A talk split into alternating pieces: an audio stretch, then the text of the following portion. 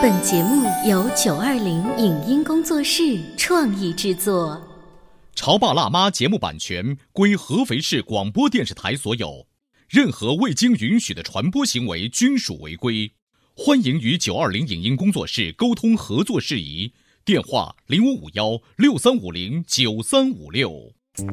走在大街上，我希望听见别人叫我小姐姐，小姐姐，小姐姐，而不是哦，阿姨。但我最爱的称呼是妈妈。走在大街上，我希望听见别人叫我欧巴，而不是大叔，大叔。但我最喜欢的称呼是爸爸。我是辣妈，不是老干妈。我是潮爸，不是太阳能浴霸。八零后时尚育儿广播脱口秀，潮爸辣妈。本节目嘉宾观点不代表本台立场，特此声明。对一个家庭而言，最开心的事莫过于新生命的降临。如何让新手妈妈做一个好月子？如何让新生宝宝得到科学的喂养？请一位专业的月嫂，应该是众多家庭的选择。那么，月嫂如何以稳定的心态参与到家庭中来？为什么妈妈哺乳时看手机会对新生儿的心理产生巨大伤害？月嫂如何成为产后抑郁的妈妈的知心朋友？欢迎收听八零后时尚育儿广播脱口秀《潮爸辣妈》，本期话题。好月嫂对家庭的帮助有多大？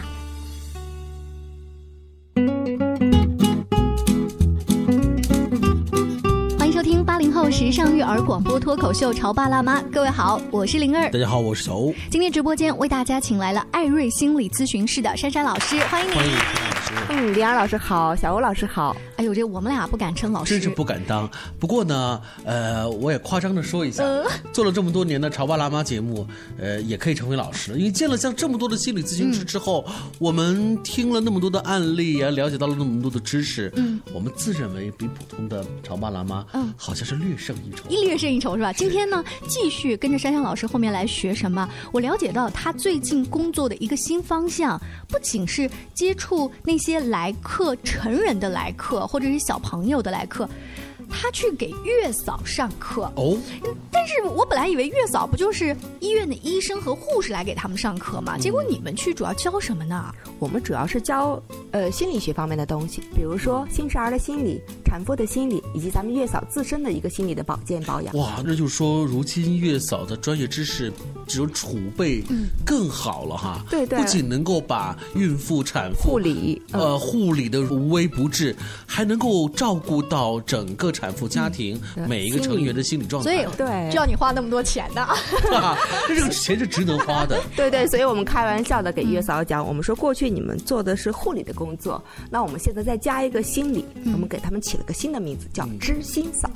知心嫂，你要了解产妇的心理的话，这我能理解，毕竟产后忧郁症这个词儿现在这么时髦。但你说一个咕咕坠地的小婴儿，他有什么心理可以了解呀？哎，你要知道，我们人类的婴儿和动物的婴儿是不一样的啊。嗯，对，很多家长会觉得，哎，我的孩子刚生出来，那只会吃，对不对？也就会哭，然后吃喝拉撒搞好了，什么都不用管了。是啊，那会觉得孩子傻了吧唧，然后就抱着手机。很多很多妈妈，新手妈妈是这样的，一边喂着奶，一边抱着手机，还可以倒一倒，对吧？对啊，好不容易有一点自己的时间。最怕的就是手机别掉砸了孩子脸就可以。这 还不是最可怕的，灵儿，你知道吗？砸到脸只是脸上受伤。其实，在这个阶段，孩子的心理发育是最快速的一个过程。当我们没有关注到孩子心理的时候，可能将来你的孩子就是一个缺心的孩子啊！真的吗？就孩子这边在喂着奶，我这边发个朋友圈，说喂奶的妈真辛苦。就这个过程本身都会让孩子心理受到了极大的创伤，而且这样的创伤，比如说，呃，如果说你在零到一个月期间没有关注到我们小朋友或者说我们这个新生儿的心理状况的话，将来等他长大了。等到青春期叛逆的时候，你花一年、两年、三年想补这个阶段这一个月的关心的话，都补不过来的。我真的会觉得有点不可思议。那我们就今天的节目当中好好来聊一聊，就是为什么连月嫂在你们看来都要及时的补充心理学的知识？其实我跟你们说，我们不仅给月嫂补充了，我们甚至还去年、前年我们做了一个项目，在合肥市做了一个高新区试点，做了一个项目叫助孕启航这么一个项目，就给备孕的爸爸妈妈。妈妈。对，我们从备孕开始，然后到新生儿的爸爸妈妈，呃，以及后边，呃，甚至是二宝的妈妈，哦我们都做了一个这样的培训。天哪！所以呃，有了充足的这一个所谓的觉察之后，那我们再来看本身的这个小宝宝。那我抱在怀里哺乳的时候，我不能玩手机，请问 珊珊老师，我该干嘛？我该给他唱摇篮曲吗？你可以看着他呀，可以有眼神的交流啊。比如我们会说，那零到两周，这个两周是十四天啊，嗯不是两周岁的两周。那个孩子，你看他来到了这个世界上，那其实呢，对于他的心理来说，他还处在一个子宫的一个状态中，嗯也就是说，他处在一个全能期。呃，我一伸手。想要什么，那妈妈就要给我做到什么。我觉得饿了，我一哭，那妈妈的乳房或者是说我要吃的东西就要进入到我嘴里边去。那对于孩子的心理发育来说，他会觉得哦，我真的是一个很有用的人。也就是说，在这个期间，我们要全力及时满足婴儿。按需喂养是这样子的，是在那个阶段，如果能够按需的。按照他的想法去满足他的话，他会觉得他是个很有用的人。那如果我再玩手机，没有及时满足他，可能带来的后果是，就是让孩子比如说多饿了五分钟嘛。对不对？第二就是他的一伸手，他没有及时的满足的那一个需求，还有什么呢？难道手机本身产生的什么辐射会伤害到孩子，还是什么？那个辐射都是小的，知道吗？啊就像刚才你讲到的，比如说迟了五分钟，那孩子会觉得怎么搞的？我这都饿了五分钟了，为什么我还没有饱呢？我是一个没有能力养活我自己的人吗？天哪！所以等他长大之后，到工作过程中，那个孩子有可能会说：“哎，那我这个有没有能力嗯，不？自信。对对，能能不能把我自己养活好呢？”他会很不自信。可是珊珊老师，我提出一个很大的疑问：是小孩儿啊，经常哭闹之后，我们中国的老人是赶紧去抱喽，就第一需求抱起来。但是现在西方的家长不都是让他哭一会儿，让他哭一会儿就知道了，这个时候是没人抱的。你不要一哭我就抱你，那这个不是相反吗？就灵儿，就你这个后面那个观念是从西方传进来的，啊已经害了很多的孩子了。啊，为什么呢？那这孩子岂不是要被我颠簸大？我都累死了。不不，我们要还是要看年龄阶段的。嗯，就是说我们会提倡，在一个零到两周，甚至是零到六个月的一个阶段，是一个按需喂养的阶段。为什么我们会提倡说母乳一定要坚持喂养到至少六个月呢？嗯因为这六个月的期间，通过这个母乳，孩子是可以把妈妈拴到自己身边的。嗯，也就是说，他需要这样一个角色，能一种本能，嗯或者是说我们人类遗传基因里边自带的一种东西。嗯，那我们喂过母乳的妈妈会知道，好像孩子一哭的时候，自己的会有本能的哦，好像是有个溢奶的反应。对对对，嗯是这样子的，会有本能的反应。这样的反应，爸爸是永远体会不到的，小欧老师。虽然我很认真的在聆听着，哈哈哈呃，所以那个时候的妈妈，如果你有上班的话，会发现上班对于你来说，一下班第一件事是什么？嗯，是回家喂奶啊。，对对对，所以任何的应酬、出差，可能对于妈妈来说是困难的。嗯嗯，这也是，呃，一种孩子呃，一个拴着妈妈，第二个孩子获得安全感的一种方式。所以等到六个月之后的话，西方的那个观念说，不要一哭就抱，放一放才可以慢慢的使用，是吗？对后边的一个延迟满足的话，嗯我们会建议再往后边放一下。所以刚才呃，珊珊老师说的这些知识，你们也会给月嫂会及时的提供。然后呢，当他拥有了这个知识之后，他除了自己在工作当中在注意这一切以外，也会给新生的爸爸妈妈去把这个知识传递出去。对我们之所以会教育月嫂，或者把这个知识给到月嫂，其实是更多的希望月嫂把这样的知识传递给我们的新手爸妈。嗯，因为很多新手爸妈会觉得，好像我花了钱的，嗯嗯，那是要买你服务的，所以很多妈妈会觉得，嗯，我有了月嫂，我干嘛半夜里边要自己带孩子呢？那会让月嫂自己带着孩子来睡。其实这个过程中会带给我们婴儿很大的不安全感，因为我们的 baby 靠什么来认妈妈呢？靠乳房。靠味道，靠味觉。是是啊，所以这珊珊老师在教月嫂的过程当中，其实也是希望月嫂能够及时的拥有这些心理知识。那产妇的有哪些呢？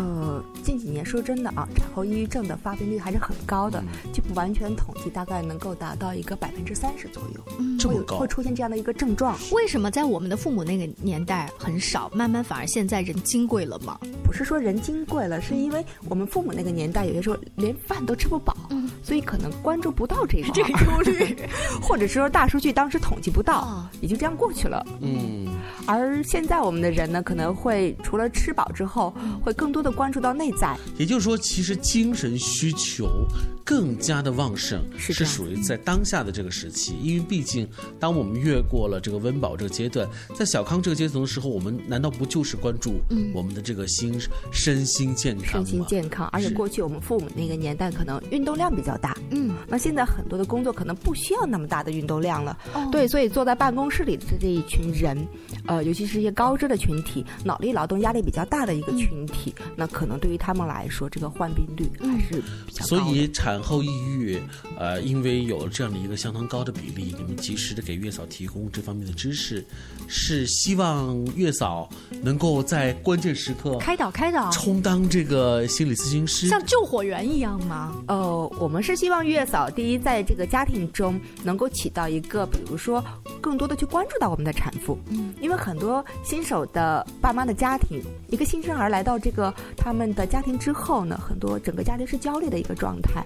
我们的月嫂能不能以一个稳定的心态参与到这个家庭中来？那第二呢，我们的月嫂能不能更多的会告诉我们的家人，除了孩子要关照以外，我们的产妇，我们是需要把她的能量调动起来的。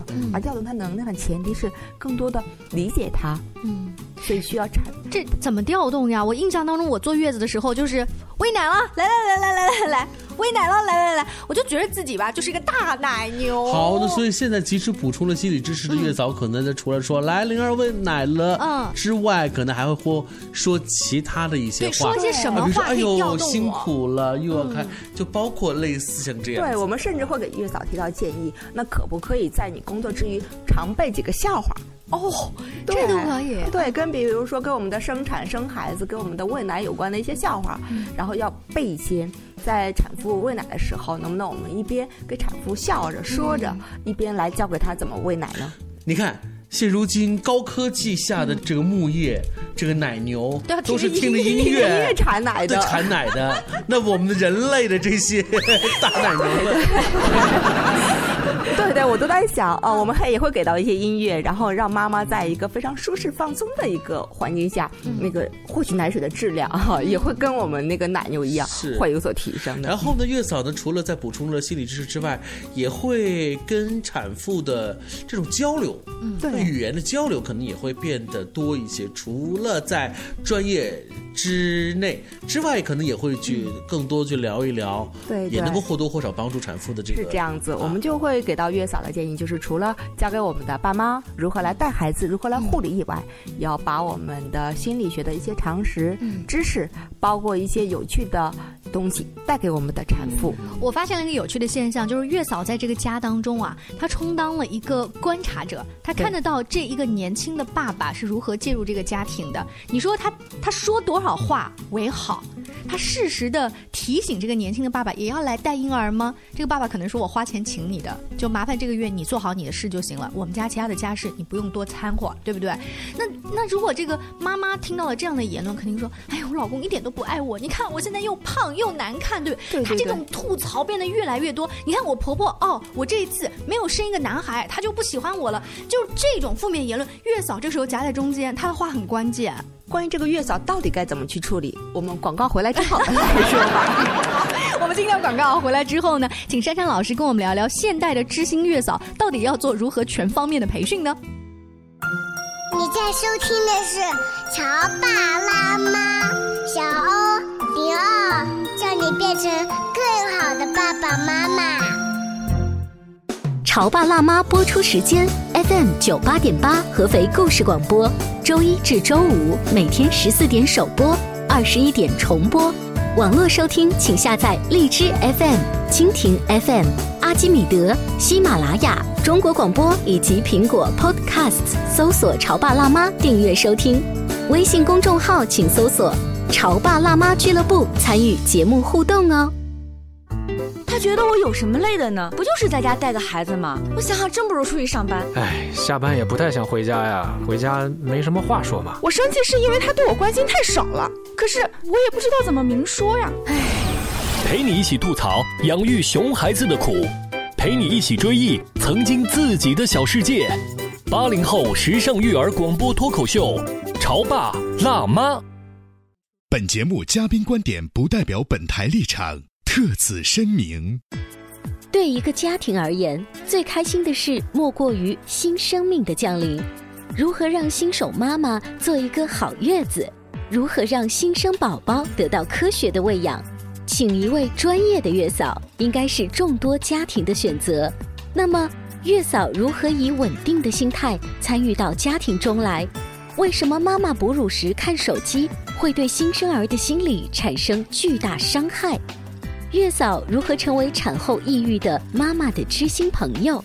欢迎收听八零后时尚育儿广播脱口秀《潮爸辣妈》，本期话题：好月嫂对家庭的帮助有多大？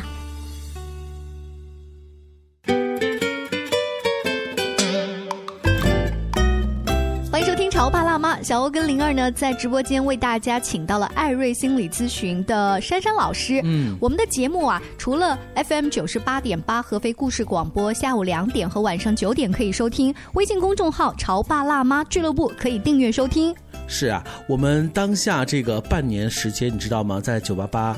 故事广播的办公室当中，突然嘣嘣嘣，嗯，一夜之间如雨后春笋，出现了好几好几个奶爸，新生奶爸。这几个奶爸有个共同的特点是什么呢？就是。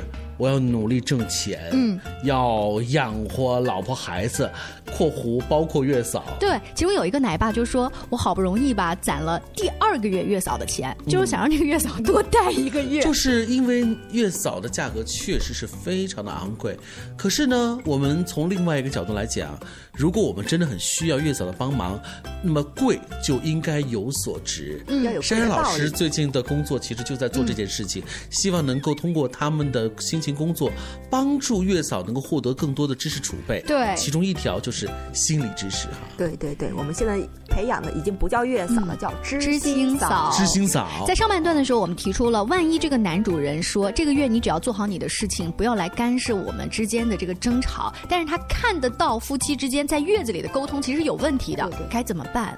那我们给到月嫂的建议呢，是要做一个我们产妇的一个倾听者。嗯，因为产妇如果这样的一些牢骚跟老公不能讲，跟婆婆公公不能讲，甚至连自己的家人都不能讲的话，那给谁讲呢？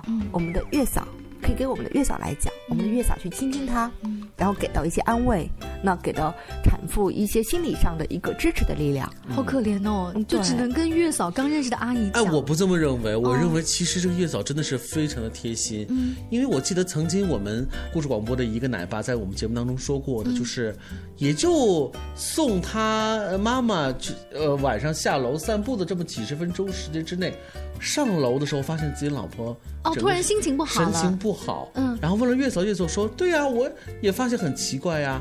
我在想，如果他们家的月嫂就是一个知心嫂的话，嗯，那他的这个家里头这个爱妻突然情绪有一个转变的这个最及时的时间，而且恰恰老公公不在家，那么知心嫂不就是可以跟嗯老婆跟聊起来了？对对，是这样子的话，很多那种。”让人觉得特别惊讶的、特别吃惊的那个一瞬间，可能就是就是就需要这么一个人，就是当下，对，缺少这样的一个人，是这样子的。就在那个很重要的一个当下，如果有一个人能够给到。呃，我们的产妇情绪一个突破口或者是宣泄口，能够接纳她的情绪，哎，并且觉得，哎，你真的不是矫情，因为我们很多产妇在说自己很无力的时候，很多情绪情感的时候，会被很多的家人认为你这不是矫情吗？说你又不爱我了，我感觉你不爱我了。那这个时候，如果能够知心嫂直接听到这句话。我想可能就派上用场。对对，是这样子。那一个是听到他的情绪，第二个可能我们知心嫂本身，哎，比如说一些温暖的话，哎，我来多抱一会儿孩子，你休息休息吧。就这样一句话，都会让我们的产妇觉得，哦，心里舒服了很多。哎呀，关心我。是的，就是刚才珊珊老师举那个例子，知一句有力量的话，可能比啊说，哎呦，我跟你讲啊，男的都这样。就是这句回应更管用，因为如果这个知心嫂她没有受过专业的培训的话，她给你的安慰可能是拿一个更大的八卦来把你的八卦给堵住。那我我我是来听你来跟我吐槽的是吗？因为这个月嫂嘛，她不说这句话，她一定会说另外一句话。对对。所以既然当下一定要开口说话，为什么我们不能够说一些更符合当下、及时的专业的话呢？对，是这样子。如果就像刚才灵儿说的，用一个更大的东西来把这个产妇的话堵住的话，相当于什么？我们在本身产妇很压抑的情况，又给她塞了一块大石头。呃，但是你说的那一句，呃，来，我来抱抱孩子，你多休息一下，这句话哦，好简单，但好温暖，好暖心。嗯嗯，所以这就是呃珊珊老师在做的工作，其中的一条就是给月嫂带去一些帮助产妇克服产后抑郁障碍的这样的一个内容。那如何帮助家庭呢？比如说，他会观察到了产妇某一些现象之后，去及时的跟这个男主人来聊一聊吗？对对，我们会建议他，呃，跟家里的其他人去聊一聊。呃，但是呢，我们也会跟月嫂进行另外一种。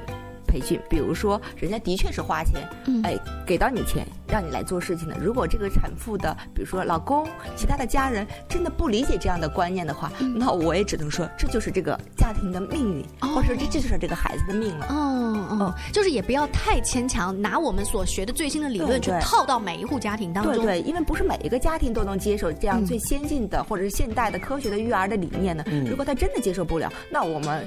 这样说吧，嗯，拿人钱财与人消灾。既然人家是雇了我们，那我们会建议我们的月嫂，那就去适应这样的家庭。这个老师你好接地气儿啊！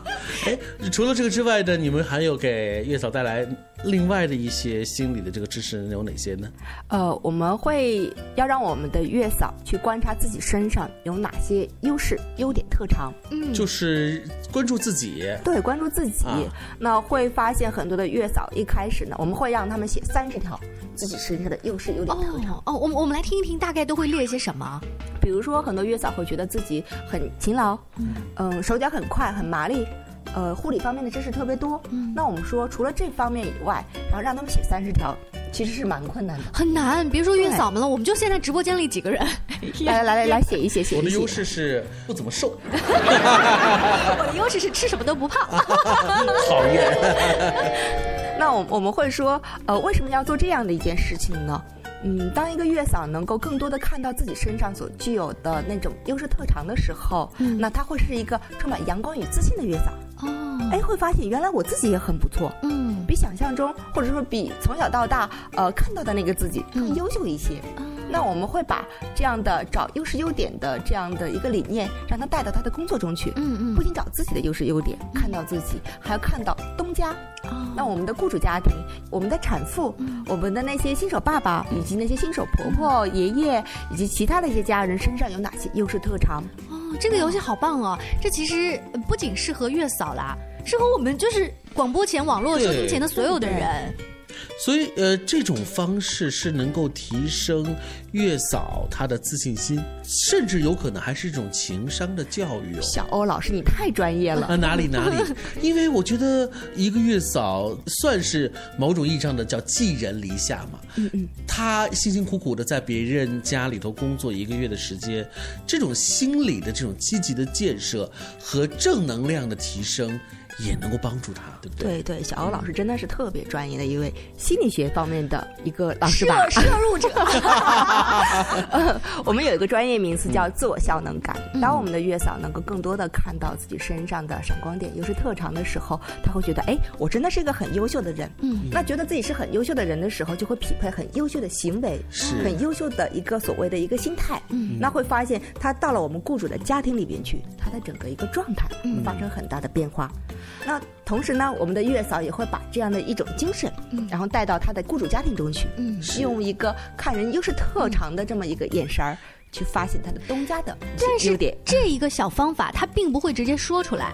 他其实是心里面默默的一个思维的方式开始改变他，然后你们经过这样的培训啊，会发现有的是教护理知识本身，这个知识本身是会落实到实处的；有的是教心理学去跟产妇沟通，只有这个是对他自己的，是面向月嫂本身的。对对，因为我们觉得其实月嫂呃和我们心理咨询师一样，在某种角度上来说，我们会把自己看作是一个工具。嗯，那对于月嫂来说，是帮助这个呃新生儿家庭顺利的度过这一段。焦虑期这段忙碌期的一个非常好的一个工具，嗯，所以工具总要有离场的那一天哦。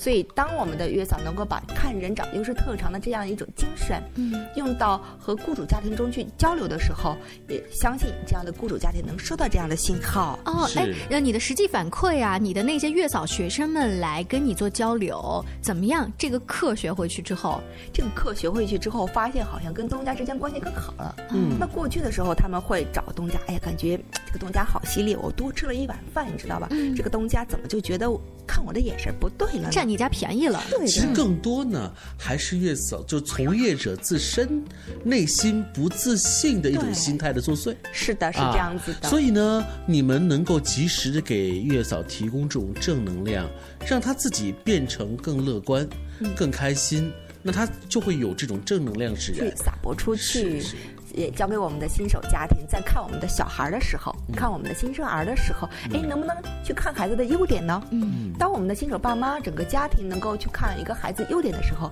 对于未来这个新生儿一生的成长来说都是非常重要的。嗯，呃，我们再来回到月嫂啊，就是现在这个新生儿的家庭都会接触到的群体。我们以前呢觉得月嫂是一些嗯退休的，就是阿姨，啊、或者呢是比如说周边城市啊，他们呢觉得这个工作女人天生会干嘛？那你们所接触到现在的这个环境，大概是一些什么样的女性群体？然后他们整个的知识的这个哎摄入，你给他上课了，他们能够接受到的程度达到多少？嗯，灵儿，你知道吗？就你这个话题，我第一次在跟月嫂这个群体做接触的时候，我也有这样的顾虑，嗯就是我的课程，他们能否听得懂？能否把这样的理念传递出去？但我第一次在跟月嫂上过课之后，我发现我错了。为什么呢？哦，因为他们的整个一个素质特别高，嗯呃，有的年龄甚至在三十岁左右。嗯，那我会把一些脑科学的知识给到他们，哦，包括我们一些神经心理学的东西、心理学的东西都给到他们，发现他们接受度非常好。接受度高，另外他们应该也是乐于接受这些新知识的。是这样的，小欧老师，因为当他们接受这样的知识的时候，不仅对自身有提升，对我们的雇主、新生儿家庭有提升，对自己在跟自己的孩子教育的过程中也会有很大提升。我想，当月嫂呃升级成为知心嫂之后，是双方受益的。一方面呢是月嫂本身，她因为有了新的知识储备，提升了自己整个的这个精神状态，当然也会让自己的收入变得更高。另外呢，你知道，作为一个雇主，因为是刚刚添丁嘛，这种焦虑感因为知心嫂的到来而变得更井然有序，就变得更和谐了。是，如果你是二胎的家庭呢，好歹一胎还有一点经验，但是对于一胎的家庭，有这么一个知心嫂介入，这是一个人生导师啊！对，是啊，所以这是导师的导师啊。我李二，我要告诉你，你知道吗？呃，我们很多的家长生二宝，我接触过这样一个群体，很有趣，感觉大宝没有教育好，哦然后再要生个二宝。哦，有一种补偿心态是吧？对对，好像就是大宝没教育好，二宝二宝你还用原来的方式，你就能教育好了吗？那还是一个翻版你复制啊。嗯所以这里我想说的是，呃，不管生几个宝，我们的家长一定要成长。是，那这个呢，就是珊珊老师做客下一期的话题，我们会聊的。不要以为你大宝用了 A 模式，你的二宝就可以用 A 加版模式。下期见喽，谢谢，下期见，拜拜。以上节目由九二零影音工作室创意制作，感谢您的收听。